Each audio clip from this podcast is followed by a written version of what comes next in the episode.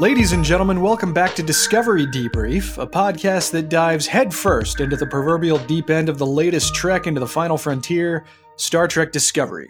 I'm co host Chris Clow, and I'm joined, as usual, by our bold panel of Star Trek franchise explorers, including Rachel Clow, Hello. Zaki Hassan, Howdy. and Cicero Holmes. The Starfleet manual offers no regulatory guidelines for humans with Klingons grafted to their bones and for doctors who were previously dead. It's true. It's true. It is. and that's that's some of what we're going to be exploring here in this one. Uh, that was an, an impressive recitation, I have to say. well, uh, well, thank you. Uh, yeah, I wrote it down. Perfect. well, um, this week we're going to be taking a pretty different approach to our discussion, and as you may have noticed, we've actually had some people reach out to me going like, "Why don't you have new episodes?" And it's a valid question, uh, but we have no, two. it's not. You know what, people? Wait your time. All right. Roses don't grow in a day. You know, settle down. We'll get there. oh, wait a minute. Uh, did so Zaki returns? Did he return from the mycelium network with uh, with Dr. Culber? or his ganglia fell off. Do you Um, do you feel Zaki? Can you feel it? You guys are like, why are you so angry? I don't know. No. right? Oh man, yes. Well, in any event, we have two episodes of Discovery to talk about here, and uh, they're pretty important. At least that's how I would characterize them. And in the interest of both expediency and in fostering, um, I guess, a greater degree of discussion, we're going to have a bit of a looser, higher level discussion in terms of each episode's plot, but dive into the major character journeys that each episode presents. So it's a little bit of a change up than uh, listeners may be used to. Normally we go beat by beat in the plot, but seemed like, you know, maybe we just take the plot in right up front at the beginning. Obviously, people who watch who listen to this show have watched the episode of Discovery, at least I would hope so. So it seems like it might be kind of a, an interesting place to go. But we will ease into our episode discussions by just catching up a little bit because we haven't gotten together to record in a while. So what has everyone been up to since the last time we all got together? Zaki, kick us off. Uh, I I've been just waiting patiently to record. That's that my my engagement with Star Trek has been uh, Discovery, you could do worse, especially Yeah. right now. I think, especially Uh, lately. yeah, it's true. yeah, I mean it's it's definitely batting a pretty high average. If I would, if I do say so myself. Rachel, what about you? What have you been up to? I've been watching some Enterprise. You have, yeah. We just Nice. finished the Andorian incident, Oh, Which is that's a good one. That's a good Yeah. one. yeah. one of the better examples of season one, I think. Got my boy Jeffrey Combs. Yeah, Rachel's a big Shran fan. Shran man. Sure. Shran, Shran, Shran girl. Shran girl. But uh, yeah, those uh, we're getting into some pretty decent territory, I think. with yeah. I think it's a pretty strong first season for Yeah. a Star Trek. for Star Trek. yeah. Yeah. It's probably like as far as season ones go. I mean, it's not as high as TOS, but Well, yeah. uh, yeah, it's it's got a pretty good average. That this is when the the mission of Enterprise seemed most in focus. You know, it wanted to kind of do something different, Yeah. uh, but also dip a toe into the the universe that everybody knows and loves. So, Mhm. you know, it's it's it's doing pretty well walking that line before you know it goes off into some crazier territory in season two before things start to come back near the end of season three into like full on Trek territory. So, yeah, you'd like it? Yeah. very good. Cicero, what have you been up to, man? Uh, you know, uh, these episodes um, have led me to some obvious um, reviewings. Um, again, uh, a lot of my the, my TOS knowledge. Uh, while I've seen all of the episodes, I think one of the things that I've realized after watching uh, both the cage and the menagerie, both parts of the menagerie, um, again, is that I watched I've watched all of TOS Mhm. but I don't know if when they were in syndication in New York, if they were in order. In fact, I Oh. doubt that they were. Hmm. So, um, so when I was watching them, they, it would just be a random episode of Star Trek that happened to be on. Mhm. So there was never a chance to really get any story arcs. So that is why, and I, you know, I realize now that that is why, uh, when when it's time to think about TOS and think about the storylines and think about the the journey that the characters went on, uh, when I rewatched those episodes today, um, besides the fact that it's been conservatively 25 years since I'd seen those episodes uh, and paid attention to them. The other part of it is that I'd never watched them with a purpose or or an understanding that these these have an order to them all. Uh, so so uh, watching the cage and the menagerie, uh, both parts of of the menagerie, uh, really it, it really kind of filled in the blanks and and created a beautiful mosaic for uh, this two story arc that I think is qu- quite actually apropos that we're uh, that we're discussing both of these episodes together in one episode of Discovery Debrief. Yeah, yeah, that's um, it's very well said. I mean, we'll we'll get into it in a little bit, but I definitely uh, when we when we come to the relevant point in the discussion, definitely give us your pers- your modern perspective, I guess, on Sure. the cage, and Sure. particularly how it sort of winds into this. But uh, yeah, I mean, I revisited uh, the Menagerie again recently. I mean, I I actually really like the Menagerie. It's one of my favorite. I mean, it's the only two parter in TOS, but considering why the Menagerie was made, in my mind, the Menagerie is the single greatest clip show ever. Even though it has a fair amount of new content in it, Right. all things considered, in comparison to other typical clip shows. I mean, it was made as a budgetary stopgap uh, during the production of the first season of TOS. And taken on that basis, it is astonishing how good those two episodes are. So the fact that we get to sort of re explore some aspects that the menagerie played with, especially knowing everything that we know about where Spock and Pike end up in some new Discovery episodes, is pretty great. Right. Uh, also, just as a side note, we're recording this on March the 11th, which is Rachel and my second anniversary. Mazel tov! Oh, happy, Happy- anniversary! Happy anniversary. Thank you. Oh, you guys suck. Thank you. We suck. How about that? How about how about this? Here's my present for you.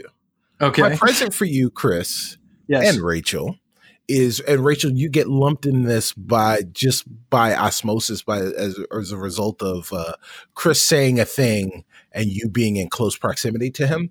Um, okay.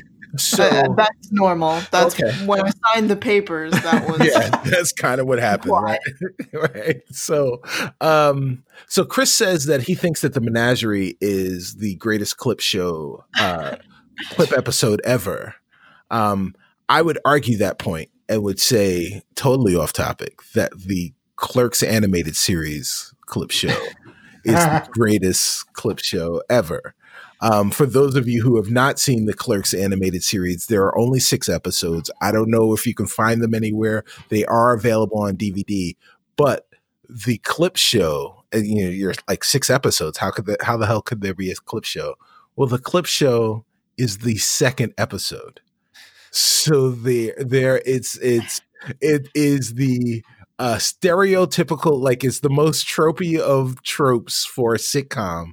Um, both uh the the two protagonists get trapped in the freezer closet of the quick stop and they reminisce about the things that happened in the 30 minutes before this episode began and there are all these clips and then when they run out of those they start having they start talking about like oh remember that time we got locked in the freezer? And it's like it's happening it happened five minutes ago so so that is the greatest clip show It's been a while since I watched that, but we do actually have the DVDs, so I Yes. might have to. Oh, you should watch it.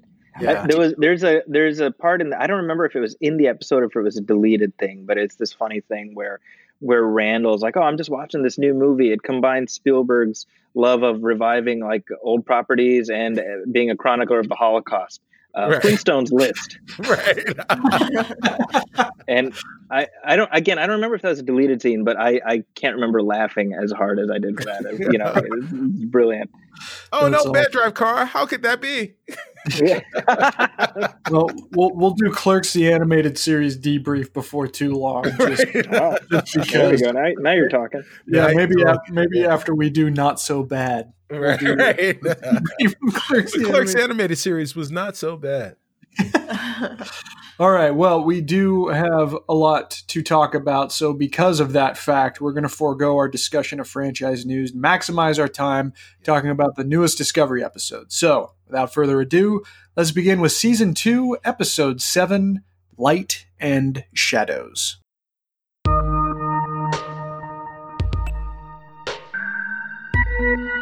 So here's a quick and dirty recap of the episode that misses a lot of the detail, but it'll just be a quick refresher on what happened at a high level. Discovery is confronted by a time anomaly while researching the Red Angel signal over Kaminar. Pike and Tyler investigate the anomaly in a shuttlecraft and nearly die at the hands of a probe, at first launched by Discovery but modified in the future somehow. Kind of came back as like a Matrix style uh, sentinel, it seemed. That was the thing that I thought of. Uh, Meanwhile, Burnham's search for Spock leads her to Vulcan, where she discovers that Spock is in psychological distress.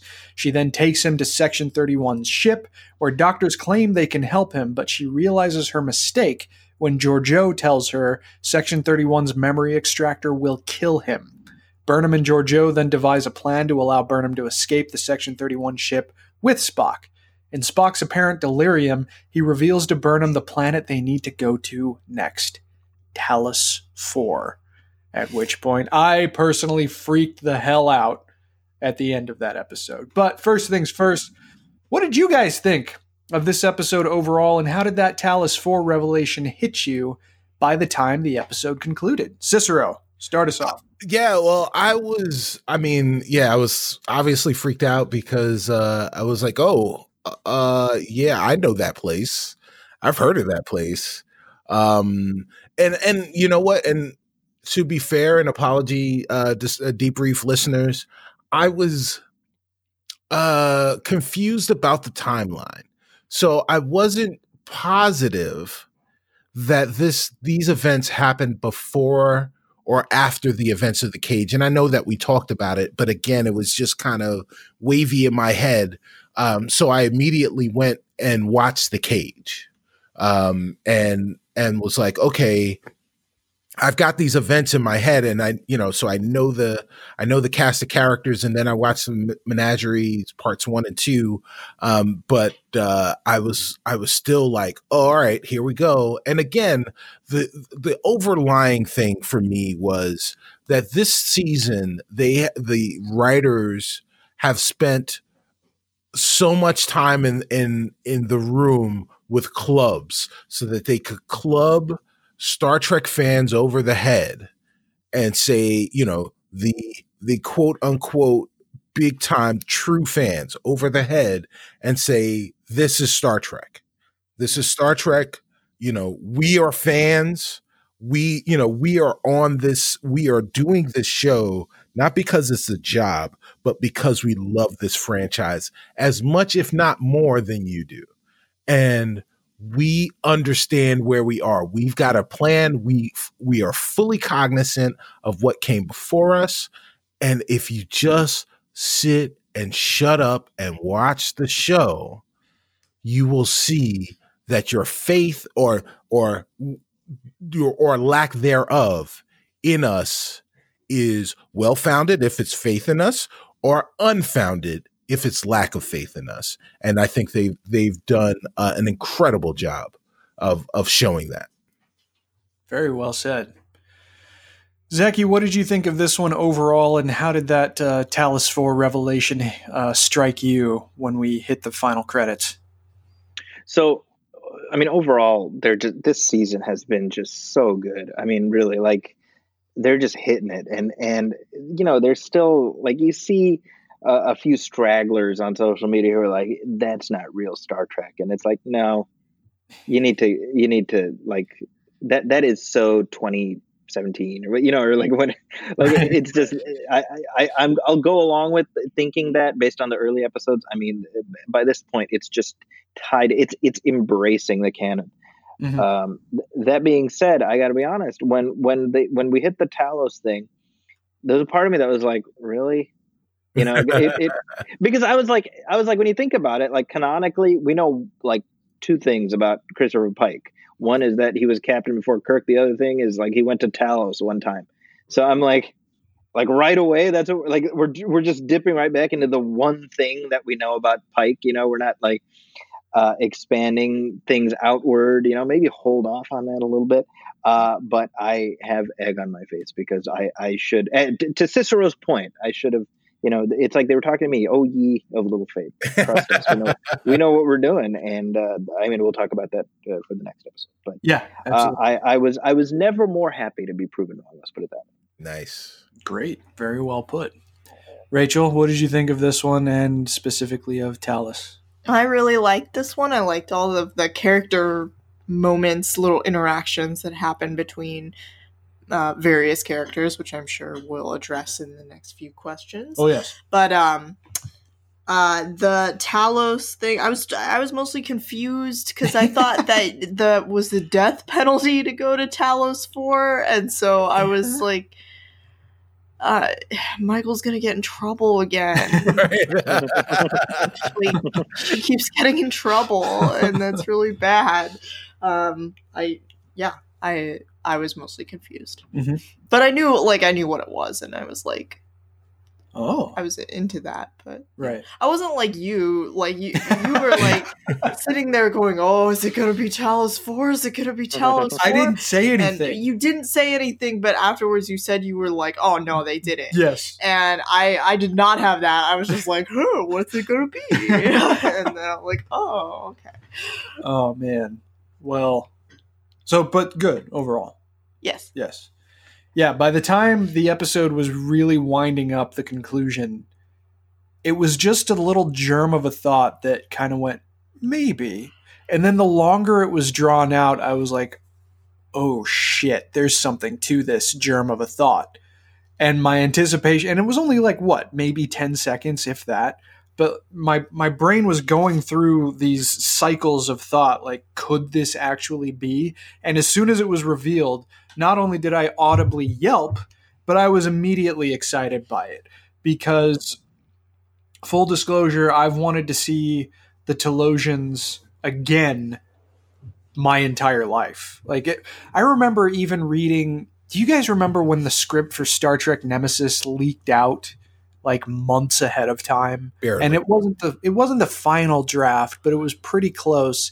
And there was even just a reference to the Talosians that was in that script that I went nuts for th- and was really hoping it would be in the movie, and then it and didn't end up being in the movie. But the acknowledgement, I guess, of that very very first primary alien race like, you know the that falls into the now well-worn trek trope of the antagonists that are revealed to be potentially more benevolent than you ever would have thought at the start of an encounter with them.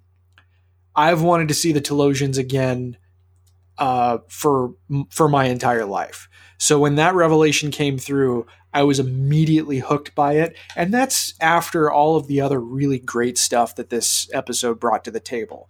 So up until the next one, this one was my favorite episode of Discovery, and uh, and I'm sure that we'll get into it a little bit more here in a bit. But yeah, I, I was fully on board uh, for for the ride the entire time. But let's go through and talk about some of the major character arcs that got forwarded here. So the character relationship that I think got the lion's share of the most interesting interplay was the sort of antagonistic bent to Tyler and Captain Pike.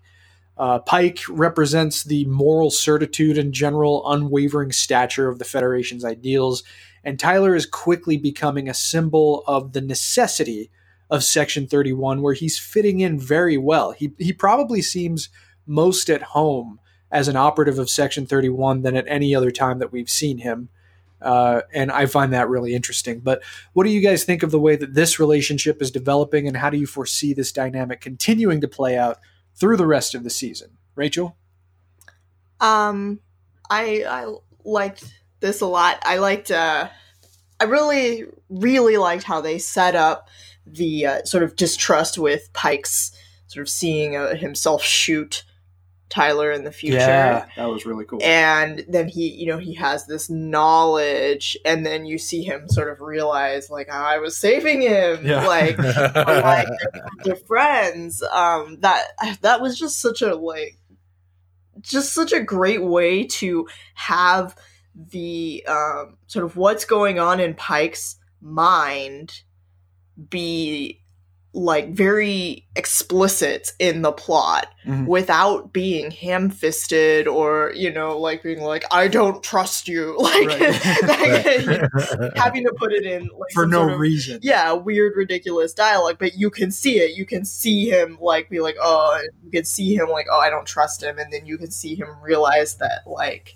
Mhm. you know hey I, I can i can trust you and we've we've been together through this weird time experience uh, so Time rift. yeah time rift uh, it's Time time, time wolf. friends now because everything's funny or better with time in front of Yeah. it Ah, nice. Excellent. Cicero, how do you think uh, uh, this dynamic was shown in this episode? time warp factor five um so the the I, I i think um i think this dynamic has for anybody who was um, potentially on the fence or kind of dubious about the fact that there will be a section 31 uh show i think this episode right here cemented why that show could exist and why it will be successful why it why it has the bones necessary to be a success. Um because we get the we get the dynamic between um between Pike and Tyler where Pike wants to trust him. You know like Tyler when he talks to him he sounds earnest but his but it's Tyler's past that makes Pike not trust him but his present really makes him seem like a trustworthy person uh, makes him seem like someone who would fit in on that discovery crew that he is now feeling at home uh, aboard uh, and and then when he sees that he sh- when he sees that he shoots in quotes Tyler uh, there is there is immediately both uh Anson Mountain's great, but uh there's the satisfaction and horror uh when he realizes that wait a minute, oh I shot that bastard. Oh wait a minute, but I shot him. Like why would I do that? You know, and he's working with me. But then uh also in the episode, we get this interaction between Burnham and Emperor Georgiou where she shows the duplicity of um, both who she is and who she is, right? That she has this deep and and undying care and I would say love for Burnham in in you know in every dimension where she will do things she will clearly and easily break the rules and make herself look to be the fool uh, so that Burnham can can succeed. Uh, and then we also get to see the uh, I forget his name, but we also get to see the commander of the of the captain of the. Uh, you're jumping. You're jumping ahead a little bit. all right, all right, all right. Sorry, sorry. No, sorry. it's all right. But, all right. but, I, yeah, I, I but, appreciate like, your enthusiasm. yes, but like the yeah, the fact is, um, yeah, Section Thirty One is is set up to to go places, and and I'm ready to go with him. Totally. Well said. Sorry, man. Zaki. No, no, no, there's no problem. I, hey, any discussion is good discussion. I just want to make sure we're all on the same page when we get there. That's all. But uh, Zaki, the uh, the uh, bleh. The dynamic between Ash Tyler and Captain Pike. How does this strike you? And uh, what what do you think it, it's going to be like going forward? Uh, you know, I like it uh, for for a variety of ways. I mean, I think I think uh, by you know Pike, we're going to reflexively have an affinity for him. So I like the idea of having Pike's growing affinity for Tyler allow we in the audience to to feel that same uh, growth. Does that make sense? Oh yeah. You know, um, I think it's. A, I mean, certainly for me, in the past two episodes, I've grown to like Tyler a lot more than I, I did last season, or that I would have expected to when he returned. You know, so that says something about the way they've done it, uh, the way they've constructed that, and it allows for, uh, I think, something richer where there is that question hanging over him, and um, it, it makes his journey a more interesting one. Yeah, most definitely. Um, I mean, the thing that I find probably most interesting about them in particular is that they're both serving as kind of proxies for their primary allegiances, at least before you get into the very real affinity that Pike is developing for Tyler. Because in, I think it was the last episode, Tyler has this rather unwavering devotion to the idea of Section 31 as a necessity. And Pike questions that pretty openly. But now that you see them sort of forced to work together, I I love how Pike's default stance is, as Cicero pretty much alluded to, a desire to trust. It is a very different stance than the crew of Discovery was accustomed to over the over the last season, to say the least. And um, the fact that he can't allow himself, at least not yet, to fully trust Tyler, even after having gone through the things that they did. Uh, it shows that Pike is still willing and believing in the ability to trust everyone under his command, including someone whom, uh, someone whose allegiances he openly questions. You know, it's not even something that he keeps to himself. And uh, so I kind of wonder if we're going to come to a point by the end of the season where Tyler is going to like like Tyler's soul is going to be a subject of struggle between Pike and Leland, uh, and it'll be interesting to see if that comes to a head or not. Um, what did you guys make of the fact that Discovery's probe got futurized and almost killed this pair? Do you think that this is a machination of something that we may have seen before, or is this something or someone new? Rachel, what do you think? I think it has something to do with the uh, um, short trek with uh, the Odysseus guy. Oh, okay, yeah. I don't know what was his name. Uh, Craft. Craft. Yeah. Yeah. Calypso was the name of Craft. it. Yeah, it is. Yes. I bet. Um. Yeah, I think it has something to do with the V'Draysh. Right, which w- we found out was a bastardized version of Federation, of the word Federation. Yes, perhaps. So I think it has something to do with that war, and uh, it went forward to that war, and they did something and sent it back, and Mhm. that's what I think the Red Angel has to do with. It, it's all. It's, It's all. all tied together. It's all com- coming together. Cicero, do you think that that's a, a cogent hypothesis? Uh, yeah. I, in, in fact, it was it's so cogent is the exact same hypothesis that I came to, uh, independent of Rachel. Um, but uh, you know, hashtag Rachel is right. So, uh, so yeah, I, I do think that it has. Um, my suspicion is, or at least my hope, is that we will find they will find a way to um, to marry these short treks that we watched into uh, into the season, and that uh, their way of doing that with regards to what we what we watched was that Zora was responsible for creating these. Right. Yes, you Uh, shared the- that the- the uh, ship- in the last episode, computer. I believe. Right. Right. Yes. Exactly. Yes. I think you're right.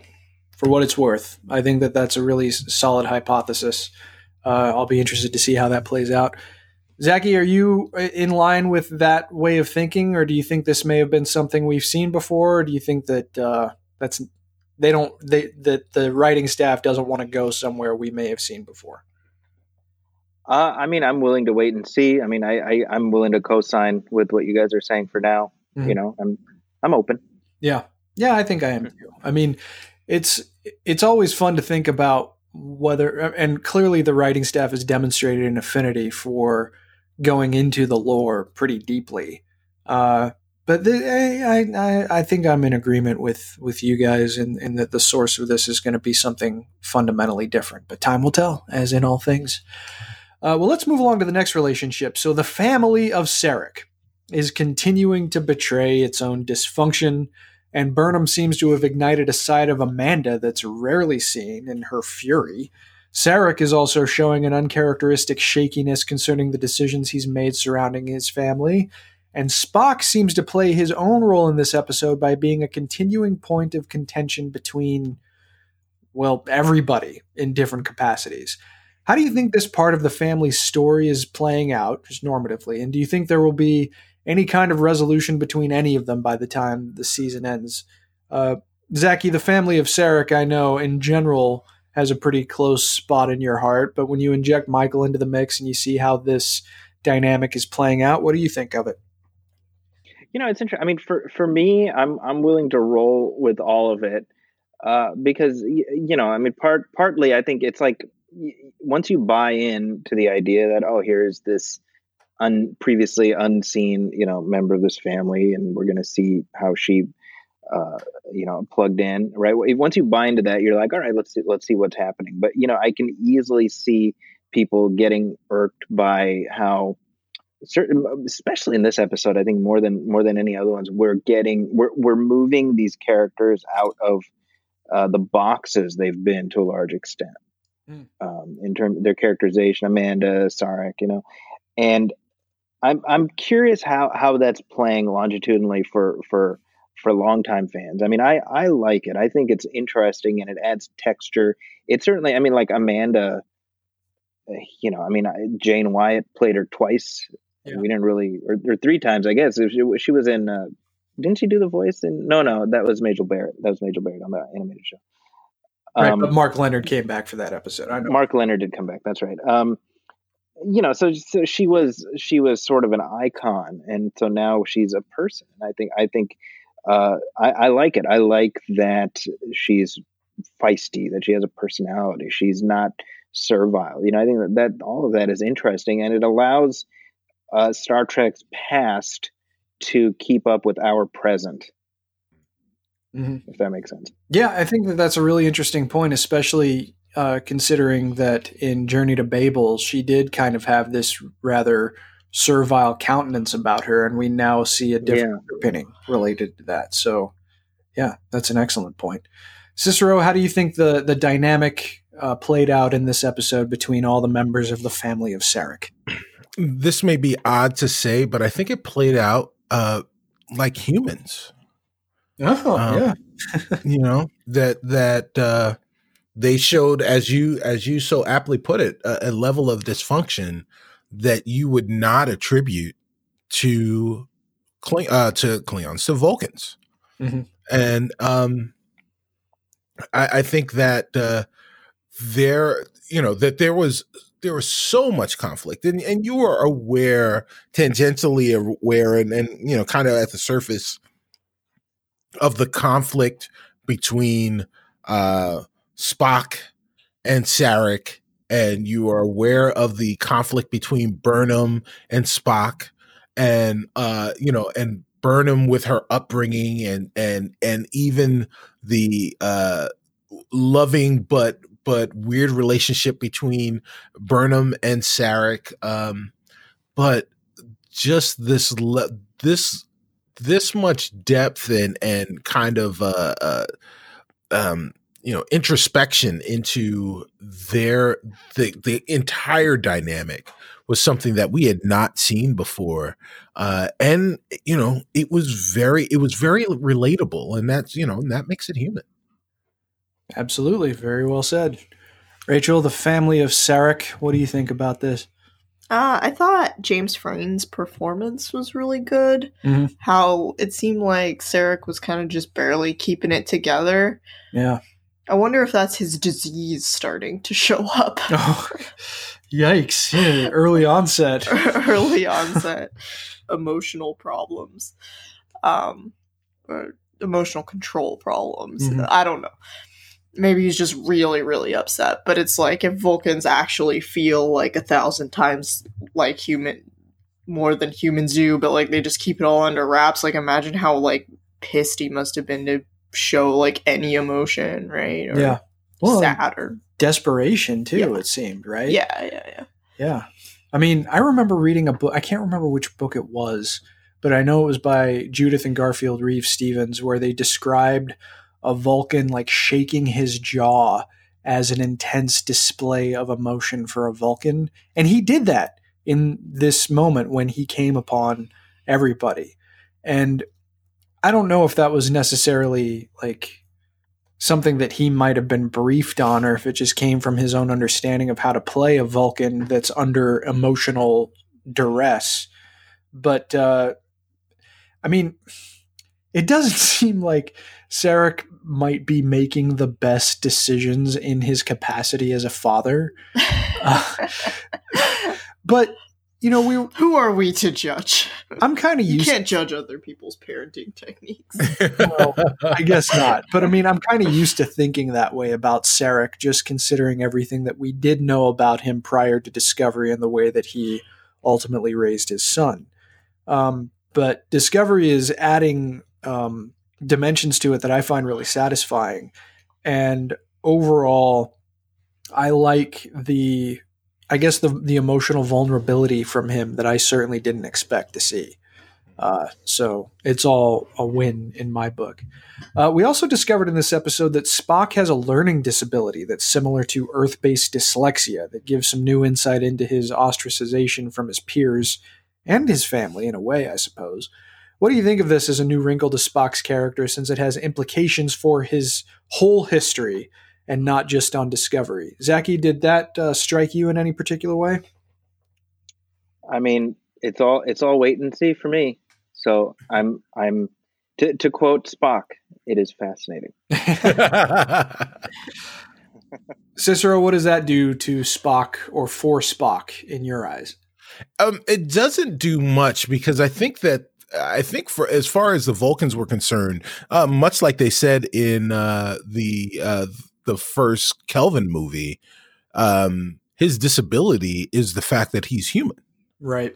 Yeah. You know, so so the the assumption is, and and it, I I guess logically you can make this leap without the with the lack of evidence, is that the reason he has th- this disease is that he is not a pure Vulcan.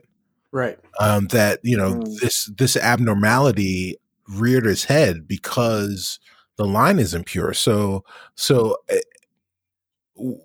his first disability is is his humanity Mhm. and then this and then this learning disability is is really just kind of tied into the fact that there is this level of xenophobia um that he he can't escape Sure. Rachel, did this strike you in any particular way? It made me profoundly worried about Vulcan society if like disability is looked on with such disdain. It's very sad, I think. Yeah. Um because I think that like intellectual disabilities or dyslexia and stuff like that can be um are fine Yeah. to have. and um not only that, but you know, offer some valuable insight into how the brain works, right? Like Mhm. that's how you learn how it works by, you know, people whose brains work, you know, differently than normal. So it makes me very sad that Vulcans don't appreciate infinite diversity and infinite combinations. I don't know. I mean, it's, kinda come up. Weird. It's come up a fair amount. I mean, the reason that I bring it up, I saw pe- some people, what a shock, complaining on Twitter about this. Uh, it makes me respect Spock more and just kind of look up to him even more because who is the primary vision of intellectual power in the Star Trek franchise other than Spock? right And we Mhm. learned that he had this limitation growing up, and he still overcame it to such a degree that he's a symbol of utter brilliance in the entirety of the Federation. He's a form. He's a, a mind at the forefront of the Federation, hundreds of years into the future, and uh, And I think that that kind of adds a really interesting aspect to the things that he had to overcome in order to ultimately achieve the greatness that he did. I mean, that's the benefit of this show taking place in the Prime universe is that we know the heights that Spock reaches in spite of being ostracized by his own people and in spite now of having a learning disability. And I think that that's a really cool angle to take the the franchise's foremost icon. So, just for what it's worth. Uh, well, let's move along to another relationship, and Cicero already touched on this a little bit earlier, but Burnham and Georgiou. They were a big part of this episode, and Georgiou seems to have an affinity for Michael, even knowing that this isn't her Michael. Uh, where do you think Georgiou's interest in her comes from? Is this tactical? Does she actually care for Michael, considering their relationship in the mirror universe? Cicero, you started to talk about this, so sure. expand a little bit.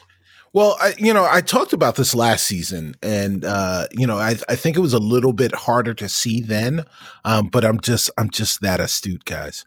Um, and and and that is that is that there is um, even in the mirror universe, uh, matronly love uh, and matronly guidance still is there there is a resemblance of that even in the mirror universe that is similar to what we would see in in the prime universe. And that is what we have um, between between Georgiou and Burnham. And even prime Georgiou had uh, a matronly bond with with uh, with Burnham with prime Burnham. And I think that the Emperor Georgiou looks at prime Michael Burnham and sees aspects of the of the woman she raised and loved um and admires those things in her and admires other traits in her uh and and will continue to look out for her whenever she has the opportunity to to do so. I do think though um having said all of that, I do think though that if if uh given the opportunity and and it needed to happen, she would not hesitate to kill Prime Burnham. Um, she may feel bad about it afterwards, but she'd still do it. Hmm. Oh, it sounds like a troubled dynamic, if nothing else, but an interesting one, that's for sure. Rachel, what do you think, Georgiou and, and Burnham, or Mirror Georgiou and Prime Burnham, however you want to slice it? Yeah, I think that um, whatever their relationship was in the mirror universe. Um, Mirror Georgiou loves Burnham in her own way, mm-hmm. uh, which I agree probably doesn't preclude her murdering her if necessary, but she does love her in her own way, and so she is, um, you know, she's looking out for her best interest in some ways. I also think that there was something in this, you know, helping Michael for her, for Georgiou. Yeah. Um, I think she's trying to undermine Leland at every opportunity, and this certainly makes him look real bad. Yeah. Uh, so I think that I, you know, they can be both of those things, right? Mm-hmm. Um, so she has a weakness for Michael, but also uh, any opportunity to make Leland look like a fool or make him look incompetent is good for her mm-hmm. because she has ideas. she's got she's scheming. Yeah. Well, we'll we'll get to that a little bit more in a second, but uh, Zaki is uh, the resident despiser of the mirror universe aspect, at least of season one. Uh, what do you what do you think about the way that this relationship is coming together? I mean, you seem pretty effusive in your praise of season two so far, but is uh, is a descendant of that aspect of season one that you didn't care for all that much turning into something that you might like, or are you kind of ambivalent towards it? Uh, I, I would say, I mean, of necessity, it, like Mirror Georgiou isn't going anywhere, so it's like, all right, well, uh, might as well just sort of hunker down. You know, I, I am sort of, I'm, I'm fascinated by what her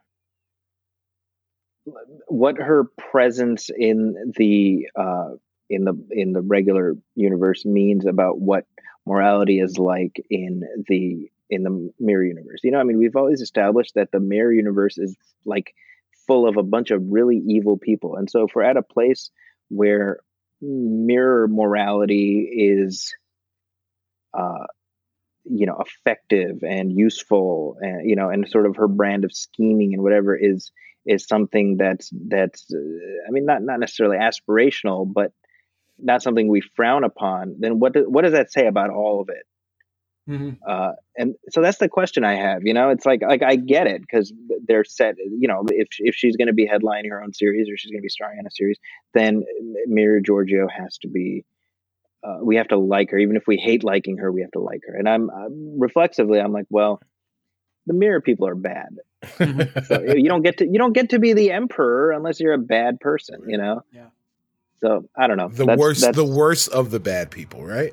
Yeah, you know what I mean. So so like now we're like, ah, but she's like so scheming, and I love it. And it's like, well, we shouldn't love it. I mean, that's not good, you know. Yeah. I Uh, mean, I will, I will say this though. I mean, we did conceivably get at least a power grab from a less bad character in the future of the mirror universe. Uh, like Right. Spock wasn't nearly as evil as he could have been. That's true. So there, it seems like there could be capability of uh, some kind of nobility in the mirror universe, but uh, I mean, No, I no. think this this goes back to what I was saying in season one about the the mirror universe, and that it is not as, or at least the way that Discovery has painted it is is such that it is not that different from our own universe. And you know, as we look at uh, our genetic cousins in in the animal kingdom, the percentages are I'll leave those to Rachel because she's you know she is the the actual scientist here. Um, while maybe not a biologist, um, she she would know better than most of us. But but the differences between apes and humans is minuscule, and I think you know I think in the same way, the differences between the prime universe and the mirror universe are minuscule but th- those differences are so great and dynamic that that it fundamentally changes the way you think about us being normal and them being evil Yeah, you know, I just read uh, the ninth issue of a DC series that's running right now called Doomsday Clock. Uh, spoiler alert if you're reading Doom. Zach, are you reading Doomsday Clock? I'm not, Okay. but feel free to spoil. I All right, all right. So it was it was revealed in this most recent issue that the much of the changes that took place in the DC universe that spawned like the New Fifty Two and some of these other continuity shifting things is because Doctor Manhattan from Watchmen Yeah. moved the Alan Scott uh, moved Alan Scott's Green Lantern ring just out of his reach in his origin story. And since Alan Scott didn't become the Green Lantern, it led to this cascade of events that ultimately completely reshaped that shared universe. butterfly So- effect baby Exactly. So who knows? Maybe uh, maybe the mirror universe is only slightly different from things as they played out, and it led to such massive organizational changes that it just completely reshaped the world. Who knows? Well, yeah, I mean, so that's the thing is is when I was talking about uh Georgiou and and how matronly she is, um, and this is this is probably gonna sound bad, um, doesn't sound bad in my head, but I'm gonna say it anyway, is I can see lots of similarities between uh how Emperor Georgiou parented uh, and the life lessons that she gives, the advice that she gives. Um, sure. I can see lots of similarities between how she does it and the way that I was raised and some of the matronly advice that I was given. Mhm. Um, that it, it, it, you know, it, it definitely wasn't all flowers and sausages growing up, growing up in, in, in the Holmes household, um, with, uh, with, you know, my mother, uh, raising, raising me. Um, and, and like, so I, I definitely was given, I was, I was left my, I left my home equipped with the tools necessary to navigate life and not be taken uh, by surprise um, Mhm. by the by the harsh realities of the of the real world. Um, and for for that, I thank her, and I think that uh, Emperor Georgiou did the exact same thing, and and and that way I can see um, some of the nuance of the mirror universe. Very well said. Uh, last question, just really quick. So, another relationship that could have major implications in a new series is that contest inside Section 31 between Georgiou and Leland. Is this a dynamic you're keen to explore further in the dedicated Section 31 show? Or could Georgiou be setting it up so that Leland doesn't last that long? Zaki, briefly, what do you think about that? I, I like it. I think I think it it adds an interesting wrinkle, Mhm. uh, and it, I mean it does a good job of putting us on Georgiou's side. Sure. Yeah. You know, because because Leland is uh, we don't like him. You know, so they're Yeah. they're stacking the chessboard a little bit to make it make it more palatable to to to be down with with whatever the Empress is doing. Yeah, true. Rachel, I don't think Leland's making it that long. you don't think he's going to serve? No. No, I think he's he's only here to get something bad's gonna happen. something he's here to get killed, um, or to be an obstacle for Pike, I guess. And Mhm. whatever happens to him is gonna sort of set up um, the um, Section Thirty One kind of Mhm. show. All So- right. Yeah. Cicero, Has has Georgiou been cast as a regular for the Section Thirty One show? She's Or the she- lead of the show. She Yeah. is the lead. yes. Okay, well then, yeah, then he is he is definitely not long for this world. He is done. He is crocodile Dundee. Yes. Uh, you heard it here first. Uh, also, just as a side note, possessed Airiam is scary. We didn't really talk about that, but holy hell, the was she unsettling.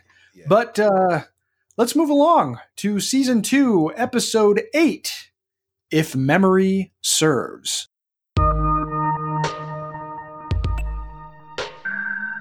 Once again, a quick and dirty recap. So, Burnham and Spock travel to Talos 4, where Spock seeks the aid of the Talosians to heal his mind, but the price for the procedure forces Burnham to confront her troubled past with Spock. Spock reveals that he mind melded with the Red Angel and that it's attempting to alter the course of history to avert a galactic catastrophe.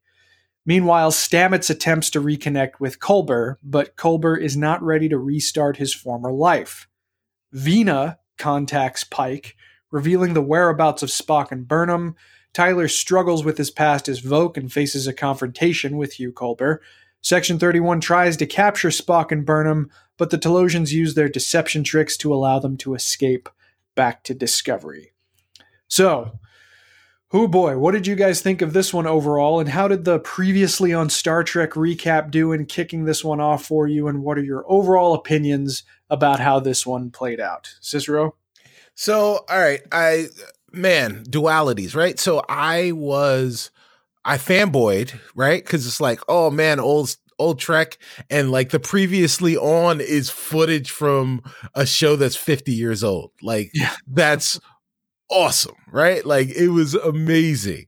But at the same time, I I was like, all right, I get it. Like you know, you're preaching to the choir when it comes to me and I know that I'm think, you know, I'm talking about me, but I you know, I live in I live inside my body and only mine. So, uh, you know, I can talk about mine. So, like I really feel like they are really trying to hit us over the head with the fact that oh yeah, you know, we watch these shows, we love these shows, we're all about these shows. We know where we are, we know what we're doing, trust us. And uh like I'm already there. So the more I see of them like eh, eh, eh, I, I'm just like, eh, okay. I get it. Eh, you know, move on. so so yeah, I loved it and then eh. All right. All right. Zaki, how about you? How did uh, how did the recap do in starting this one off, and what are your overall opinions about how this full episode played out? Well, I, I love the recap, and I love it for uh, a few reasons. Foremost among them being that yet again we we have you know Discovery is hushing all the naysayers who are like, oh, this isn't the Prime universe, this isn't canon or whatever. And it's like, no, not only is this in the Prime universe, but he, here here it is. Here's the original Star Trek pilot. We're not we're not redoing it to pretty it up and make it look like our show. We're just saying no, that's happened before, and now this is now, and it's all connected. Mm-hmm. I mean, I love it, you know. Yeah. And then the other thought was like, is this the longest gap between an episode and the previously on right like in history. in history right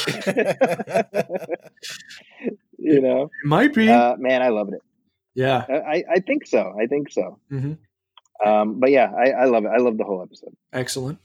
Rachel? Yeah.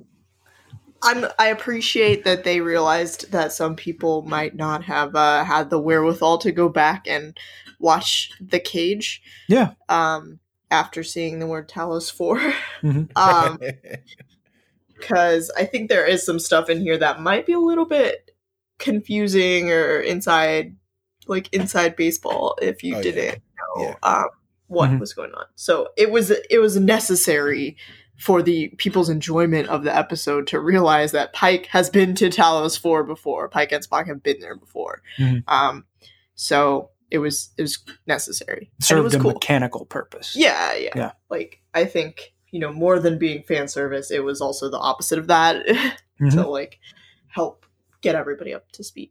Yeah. Uh, overall, I really like this episode. Mhm. I don't know. Every episode just. Uh, after every episode of this show, now I'm like, oh, that was the best one. so That's a good sign. yeah, is a great sign Yeah. Yeah, um, I mean the recap it definitely got me. I was totally on board with it, and I also respected it even just a little bit more because it very co- easily could have used even the remastered effect shots from TOS's HD remastering because the Cage went through a relatively extensive remaster, even compared with every other episode that got new visual effect shots, and it used the originals. Uh, and it painted a very clear dividing line. And I saw a friend of mine on Twitter who uh, didn't like it because it called to attention. He felt he called it, it called too much attention to the differences between old Trek and Discovery. And I don't really agree. I mean, we've talked yeah. ad nauseum in this show about how the yes, the aesthetics are all different, but the events are not. And uh, and I, I totally agree with Rachel in that it served a very mechanical purpose in informing you about all of the history that the cage is bringing to this episode specifically, and without trying to, as Zaki said, frame it differently or frame it in some sort of modern aesthetic, when that really isn't all that necessary. Uh, right it's bear hugging the fact that this is prime Star Trek and it's descending from the the granddaddy of all Star Trek in the cage. So yeah, I, I really liked it and it was just the prelude to an episode that I enjoyed significantly. Not just because of its connections to the pilot, but because of the ways that it positions characters that we have just been introduced to on this show. And we'll get to that in a second. In fact, we'll get to it right now. So let's talk about the primarily explored character dynamics. So first up, Dr. Stamets and Dr. Well, Stamets Stamets is a doctor, but they said that I, in the th- I think so yes Yeah. i think so yeah. He's a PhD. Yeah, PhDs are doctors too. I'm gonna make you call me doctor once. I know you are. that's right but you'll have earned it. So, you know, I'll just say Lieutenant Commander Stamets and Dr. Culber. So, Stamets is making a really notable effort to try and pick things up where the two left off in their relationship. But Dr. Culber is clearly traumatized from his recent experiences, including the way he was resurrected. What do you guys think of the ways in which the two are interacting now? And does it feel, even in spite of all of the craziness that this scenario has brought into their lives, does it feel real? Rachel, Does what feel real? the craziness of Stamets and Culber, all of the zaniness that they've had to endure, the tribulations of their relationship. Like their uh, emotional connection. Does it feel emotionally real what they're going Yes, absolutely. Because I mean, I don't know what it's like to have your significant other come back from the dead. like, I like Stamets's response to it is like completely reasonable. I don't think he's being, you know, clingy or outrageous. He's just like, "Hey, I'm happy you're back, and I'm gonna try and make you as comfortable as possible." It's like he's trying to take care of someone who's sick, right? Mm-hmm. Um, but you know, Culber is also completely understandable what he's going through because he's in like this weird body that's like made out of Tilly's DNA. Right. So it's not really his body. I mean, he was dead. Like that. Yeah. That's weird. And also like his the guy who murdered him is just like walking around the ship like dum da dum da dum. Yeah. So yeah, I think everything is completely understandable and their sort of the conflict between them is it's nobody's fault and it's really sad but mm-hmm. it it's also real like yeah. when one person has something very traumatic happen it can cause strain in your relationship. Very true. Yeah that's a good way of putting it Cicero, how does this uh, feel to you, this new dynamic when they're trying to sort of find their way back to some kind of semblance of normality? Um, it, man, uh, so Rachel, yes, they, it's completely realistic, um, you know, given the variables that we're dealing with, right? Yeah. Um, so, but, but I think where, where Rachel, what Rachel's missing is that it's not that one person went through something traumatic. Both people went through something traumatic. They just went through it from different perspectives and they're dealing with it from opposite ends of mm-hmm. that of, of, those perspectives. Um, you know, uh, uh, we've we've got we've got uh, Stamets who is ecstatic that uh, the love of his life has returned, and he is trying to make you know he spent all of this time once once Hugh was gone, thinking about what he would do in the just like you know when you if you as as we've all kind of lost people in our lives we think about what we would do if we had one more day. Yeah. and and hugh's hugh is eh, is back. So now paul stamets has that he has that chance. Not only does he have one more day he's got one more forever. Yeah. With with with him. So he's to make the most of it and that's what he's trying to do. But on the other side, Hugh Culber, which uh, I, have stopped calling Dr. Culber Hugh Culber. I'm calling him Huge Culber because, oh my goodness, uh, when he was in the mycelial network, all he was doing was push ups. Yeah. Whoa. Whoa. Um, so, uh, but yeah, so you know, huge Culber was was in the my in the mycelial network, just, just just like he was so discombobulated and so terrified with what was going on, and now he's back from the dead. He like he's so like disoriented. Uh, besides what else, whatever else is going on, the fact that this person is like pouncing on him is like it's gotta be discomforting. It's gotta be just uh just completely out of place. So yeah, I'm totally buying everything that they're selling right now. Keep it going. Absolutely. Zaki, I know that um, you and I shared a particular b- flavor of disappointment in uh, in Culber's death, but now that we're sort of seeing where that rather traumatic event has led to. What do you think of this dynamic now between Culber and uh, and Stamets? Well, I mean, I'm of two minds on it because I think it is, as drama goes, it is interesting. It it does uh, serve to human further humanize uh, Stamets, which I think is is good. Mm-hmm. Uh, but the other side of it is, to some extent, it, my thoughts are the same as like you know when he died like it's like well it feels like the writers are just trying to play keep away between these two characters. Mm. like okay now we got to come up with a new thing to keep them apart. And it's like well we know they're going to end up together. We're it's you know so so it it it to some extent uh it it feels like they have to play a thread out, and I think I think to some extent, like I have to withhold judgment until we see big picture how how Culber's storyline is going to impact you know the the the season storyline, and I think then everything I say probably won't even matter. But th- it does feel a little bit like that. Like, okay, now they're in separate quarters. Well, let's start the clock until they're back in the same quarters. You know what I mean? Yeah. No, I can see that. And and I mean, to some extent, I mean, when you think about it, this is the first time Star Trek has really done a uh, long, uh, a long lasting romantic relationship.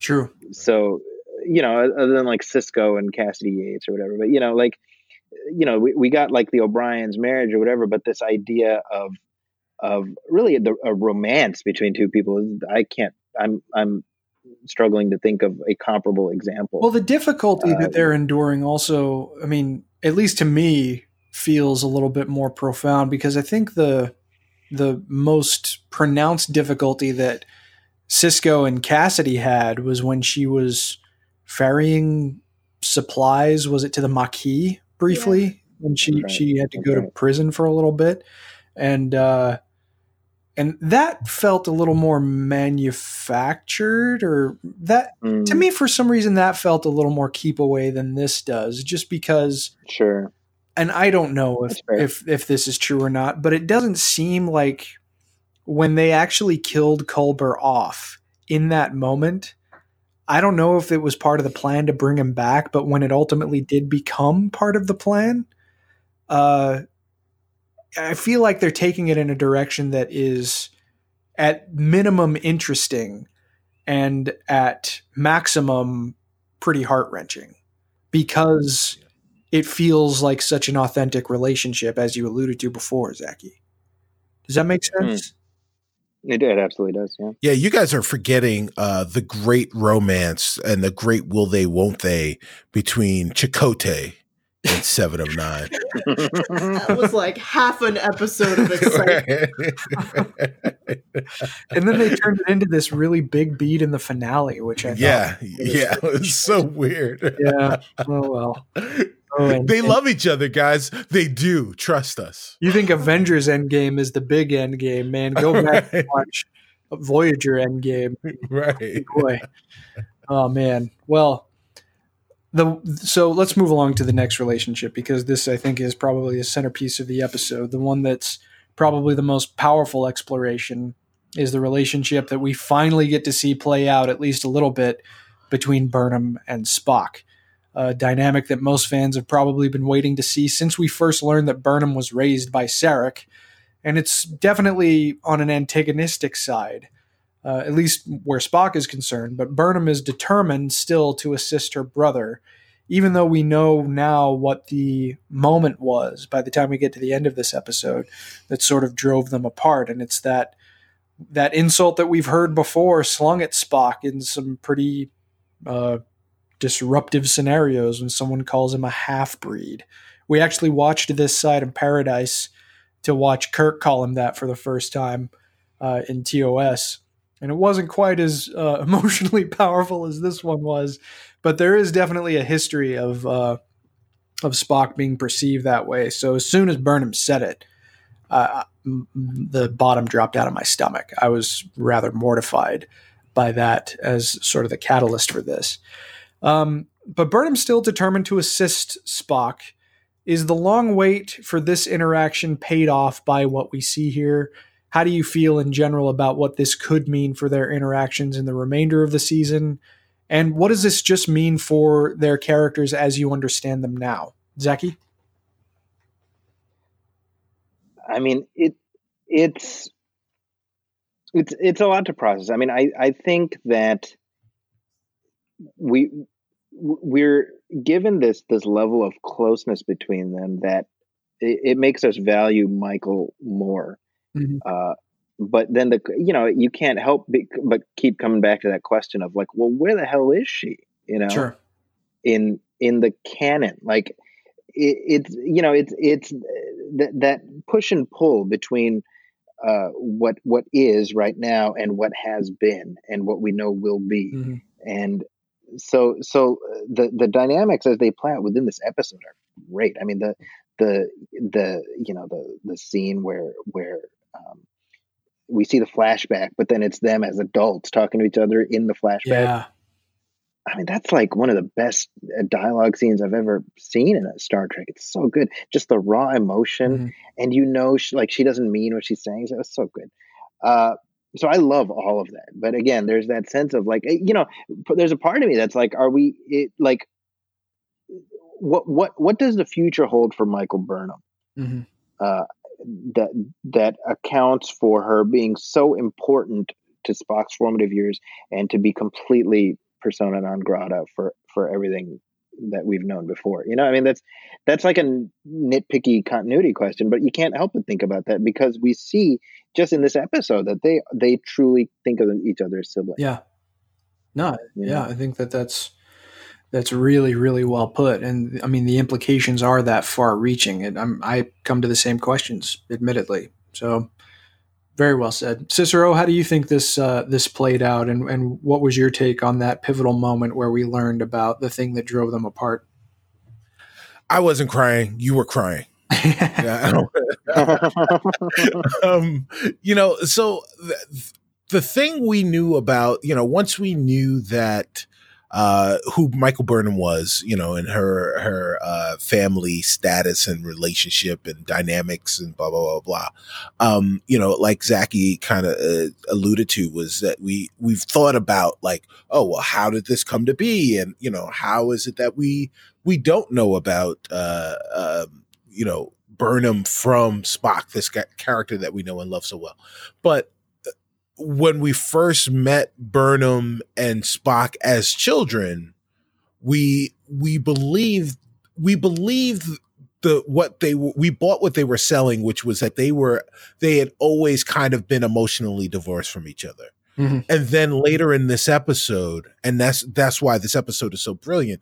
Later in this episode, we learn right away that that Spock wasn't emotionally divorced from Burnham, at least at some point um, after their their introduction. Yeah. Um, because he was terrified when he woke up when he awoken from uh, that nightmare or the premonition of of Burnham's death uh, and the first you know uh, presence of the uh, the first appearance of the Red Angel.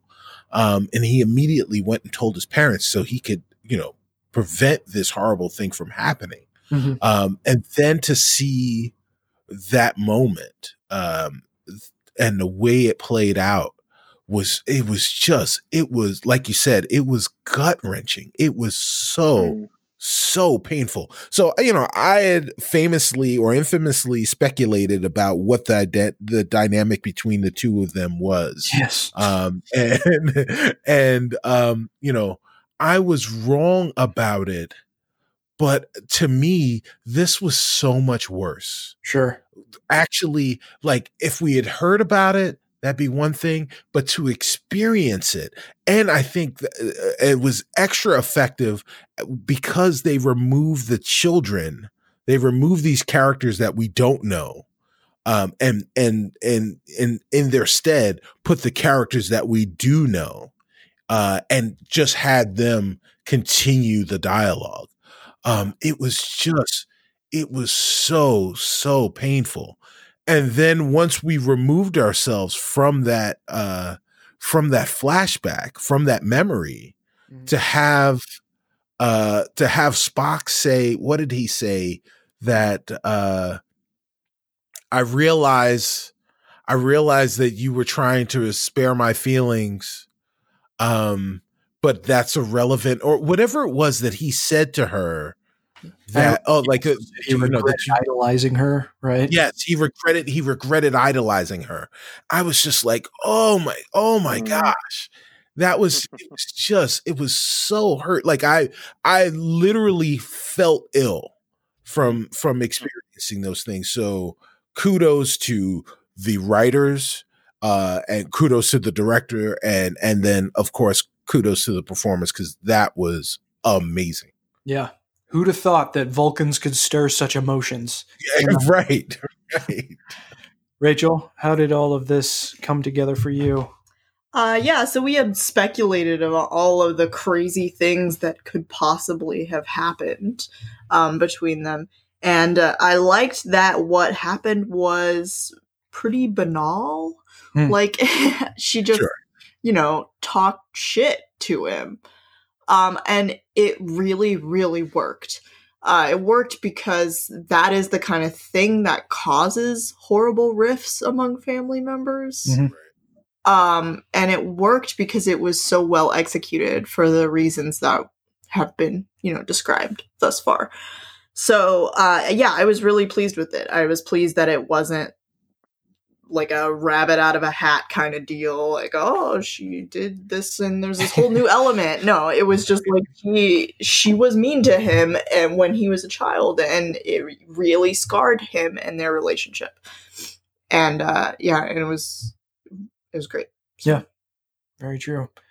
Yeah, and um Cicero, I think you kind of hit the nail on the head, especially when you're talking about uh, the fact that the the performers were changed out for the faces that we did know, uh, so that we could actually sort of experience not just the moment itself, but the the emotional weight of everything all at once.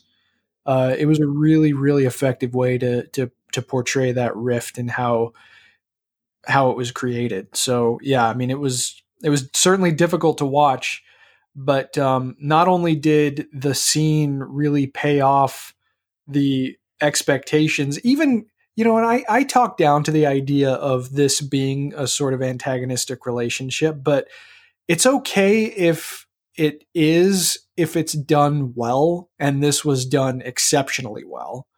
So not only did I become a believer in the, the the direction they were taking the characters, but I also became a believer in Ethan Peck because of this scene.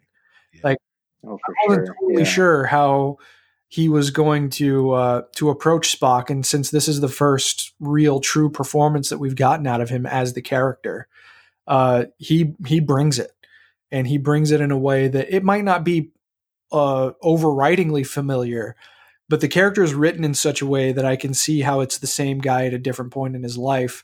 But also, Peck clearly has a dramatic dedication to to to the material, and that he got inside of it in order to try and effectively portray it properly. That stoicism that was hardened, I guess, by this deep emotional wound that was inflicted on him as a child, I immediately believed it, and uh, and I was really really impressed. I mean, Sonequa Martin Green, she can make me cry as soon as I look into like when she gets those super wide eyes and the tears are streaming down her face.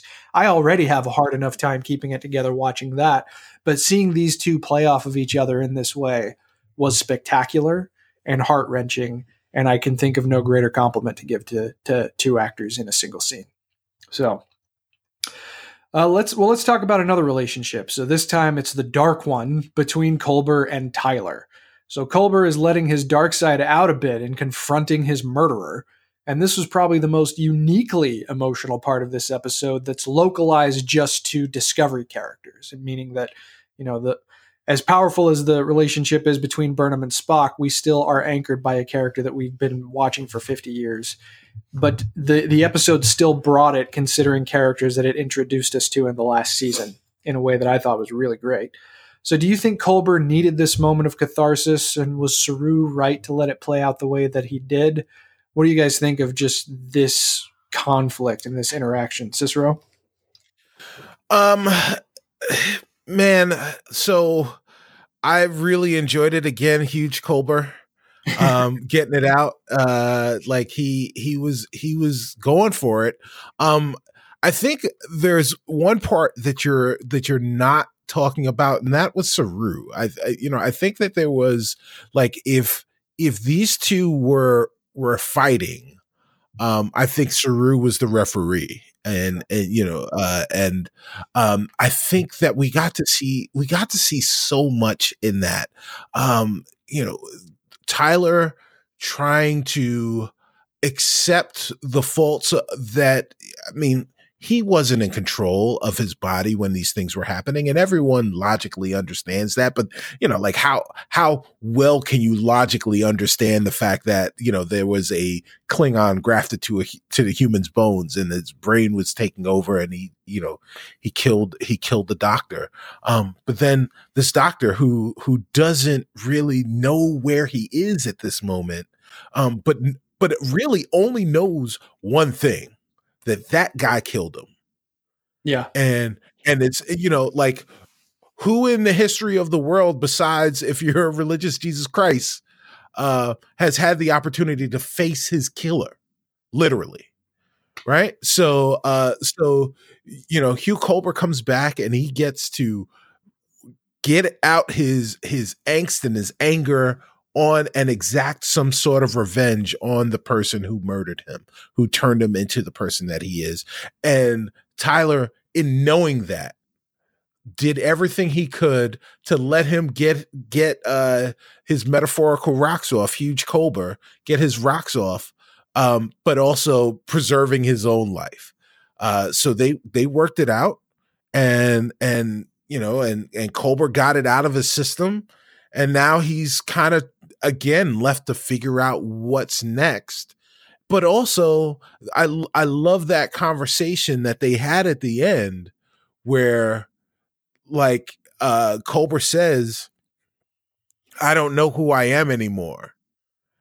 And and and Tyler says are you talking to you or are you talking to me? Yeah you know and and hmm. so that, like they're going through the same thing and that was great man this show is so damn good it's so damn good. Yeah. I hate you guys. Sorry. Rachel uh culber and tyler how did this play out for you? I think cicero really covered it. Yeah. Uh, yeah, yeah. yeah. it's uh it, it was really good really good because they are sort of like reflections of each other's um each other's situations mm-hmm. and they are enemies um Saru probably should have stopped it i think i'm on uh, captain pike's side here that like he he was kind of like, I'm gonna see where this goes. It's like no, no, like you shouldn't let people fight, especially if one of them previously murdered the other one. like, what if, like in like grade school, like the the parent during lunch or the uh, you know the the teacher monitor people just let the fight recess or just like I just want to see how this is gonna. I'm gonna come. see how this will play out. Yeah, this is important. They need to get out their emotions. no, that's a, that's a very fair point. Yeah, Zaki, how about you? You know what what what I found most interesting about the the you know the the brawl between them is that Tyler just walks off. And I just I thought that was such a pattern interruption type thing from what we have come to expect from this type of thing where like they sit down, they talk it out and come to some you know what I mean? That's sort of that usually the fight is the prelude to the talk it out. And instead he just walks off. And I just thought, man, that's so interesting. Like I really like how they're playing out uh, these dynamics uh, with these characters in ways that are staying true to uh, the Star Trek ethos, uh, albeit bumping up against them at times, but also staying true to modern TV storytelling uh, dynamics, which are all about letting threads play out and letting, you know, so this is, we got to put a pin in this because we know there's more to it. Uh, this isn't, you know, 1992 Star Trek where at minute 42, everything's wrapped up and the ship goes into warp. Right. Mm-hmm. you know. Yeah. Uh, so I think I I think the the fight between them did such a great job of making us empathize with both of them. Mm-hmm. It's not a situation where you want anybody to get their ass kicked. You want you want them to resolve it because to some extent we like them both. Mm-hmm. And I love that that's a pregnant thing that like that they're leaving us hanging there, you know. Yeah. Uh, so so to be honest, I mean, as much as I'm sort of I'm I'm interested in seeing the the Stamets Culber thing play out. I'm almost more interested in in what the final resolution with Tyler is going to be between him and Culber. Sure. Yeah, yeah, I think that's very well said. Um, I I totally agree. I mean, the fact that this is uh, that this is something that will hopefully be resolved by season's end, but the fact that we want to see it resolved certainly plays a role in uh, in the emotional participation of it. And I'm going to be fascinated to see how things ultimately shake out. Oh, of course. And I get a call right then. Fascinating.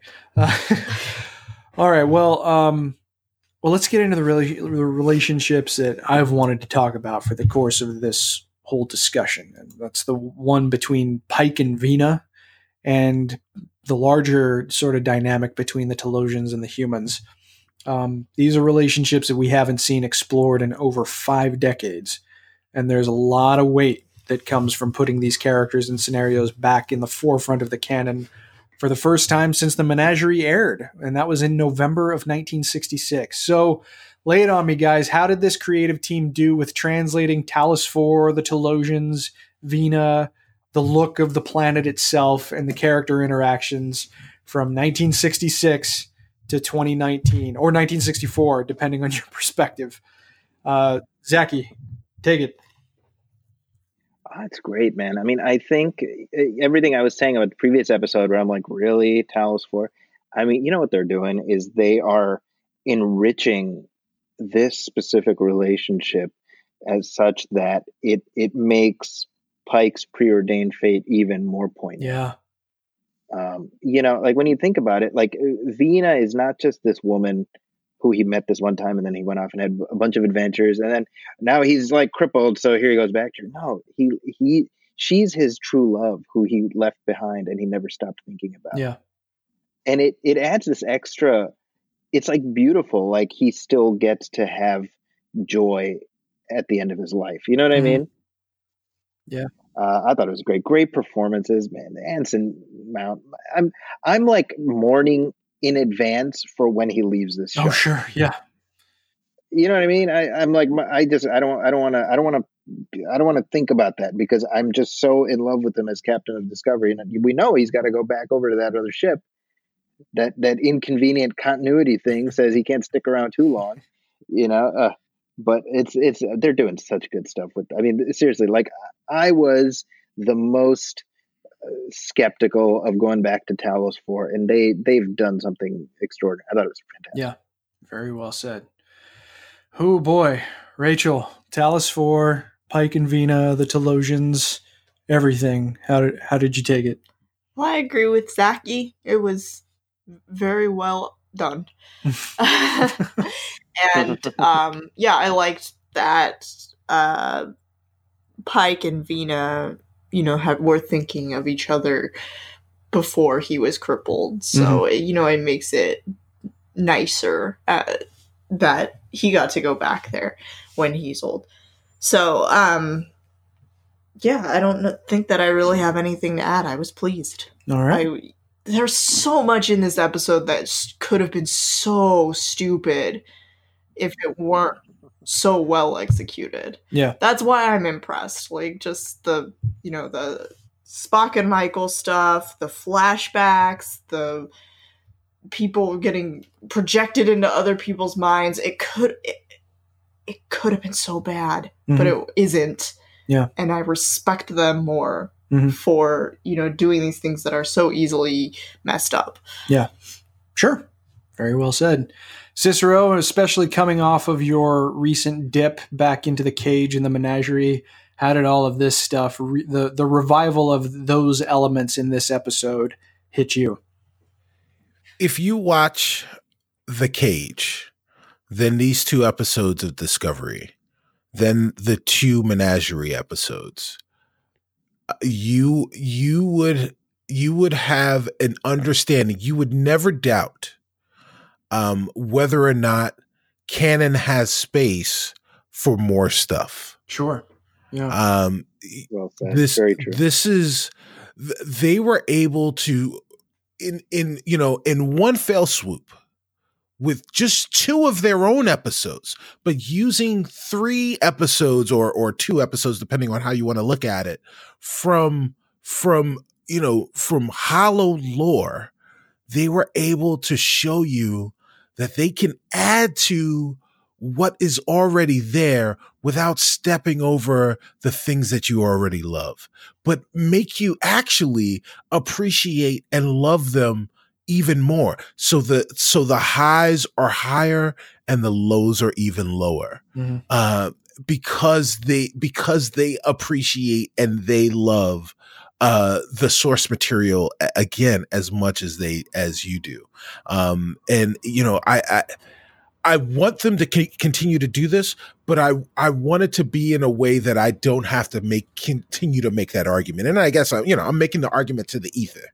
um, but but like uh, it it is so amazing how well they were able to do that, and just again like like Zaki said, um, you mourn for Anson Mount leaving this show because he is like he is at home here yeah. Um, you know, at least I feel like he's at home here. Oh yeah. And um and again and then the other part of that is the bittersweetness of what is to befall Captain Pike.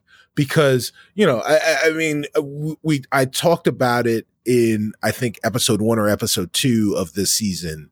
Um, Anson Mount is Captain Pike now. Like, mm-hmm. it, like I don't even think it's a question. Just definitively when I think about the things that are going to happen to Captain Pike, the character, I'm picturing Anson Mount's face. Well, and um, when, the amount of time, I think just by virtue of how often we've seen him now, he has become right. the longest served Captain Pike. Technically. Yes. Yes, absolutely. Absolutely. And, and, but yeah, but again, it's, it's the, the, um, the amount of complexity. Um, yeah the the the the the the richness with which he plays the character, I think, um, lends again lends itself to that because you know he could have come out there and been stiff and wooden and, and you know what all of the you know all of the pejoratives like like Rachel said there are so many opportunities for this to be for this episode to be dumb for his portrayal to be dumb for everything to just kind of fall on his face and it didn't Mm-hmm. Um, and in fact, not only did it not fall on its face, it elevated everything. It elevated his portrayal. It elevated this the season. It elevated your thoughts about that character. Full stop. Yeah. Um, above and beyond where it is right now. So, man, this show is so damn good. I hate you guys. oh, that's really well said. I mean, I don't really have anything to add when it comes to the characterizations. Um, the things that I'll add I love the interpretation of Talos 4 with a budget. Yes. Uh, the design of the planet, the desolation, uh, the singing flowers. As soon as she stepped off of the shuttle deck and I heard that sound, the ambient sound of Talos 4, I, m- my jaw dropped.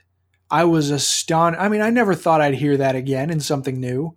And we're already getting this very truthful new exploration of I mean, it's not a fascinating location all things considered, but right. when you understand the significance of its roots and when you see it realized in a way that it has never been realized before in such a full capacity, uh, but still being familiar that's what I really loved about it. And of course, the Talosians themselves, bit of a different take on uh, on the way that they look, but still very clearly the Talosians. Um, it was really cool seeing. I mean, the keeper was there. We know that that's the same Talosian ma- magistrate that was in the cage that knows Captain Pike so well, and but beyond that, the framing of the Talosians you know after having watched the cage and the menagerie that they're generally benevolent once they understood what they were doing in sequestering captain pike's freedom or just taking his, his, freedom away they stopped right they once they understood that value that, hum, that humans have for freedom in general they didn't want to stand in the way of it but Vina, and all credit in the world to Melissa George, the actress who played her here she still related a fear to Michael. Like you don't want to curry their disfavor because they can do things. And the the power that you saw on display from the Talosians, again, everything that was hinted at and that we saw in the cage and, and the menagerie, um, especially when it comes to the projection of images, like was as was very clearly on display in the menagerie. But when Burnham and Spock come out of warp and they think they're going to fall into a black hole, I mean, it was legitimately emotionally tense, but it also just helped to further illustrate the raw power they have in image projection. And I loved that this is, I mean, General Order 7 probably hasn't been enacted yet, but we understand even more now after having seen this episode why the Federation is pretty much scared shitless of the Talosians. You know, even more than we ever understood after watching the cage and the menagerie. And I love that. So, beyond the fact that these character explorations were extraordinarily enriching, and we got to see uh, things that we haven't seen in, in over half a century reborn in such a glorious way for these episodes of Discovery. Uh, I just loved how it still manages to stay true to not really the threat, but the power of the vision of the Talosians just amped up into a modern perspective. Totally truthful to everything that we've seen before, doesn't step on anything like Cicero said, but still true. And that's one of the primary reasons why I love this show. If I had to give an episode as to why I love this show, if memory serves, is absolutely it. Well, that is going to do it for episode 38 of Discovery Debrief. We hope you enjoyed the show, and if you did, please like and follow us on our social media channels. And if you'd be so kind, we'd also appreciate it if you wrote a review for the show on iTunes or Facebook or Google Podcasts, wherever you listen, wherever you absorb it. It only takes a minute, and we'll be happy to read your review on the air when it's posted. Speaking of which, Debrief is engaged into a partnership with the developers of officially licensed browser based game Star Trek Alien Domain Incursion. Send us proof of your review on the show on social media or via email, and we'll send you a key code that's worth approximately $60 of in game items. It's that simple. If you have any questions, you can follow the show on Twitter at DSC Debrief, where you can also find all of our individual Twitter handles. And feel free to send us questions through Twitter, our Facebook like page, or by emailing us at hailingfrequencies at discoverydebrief.com.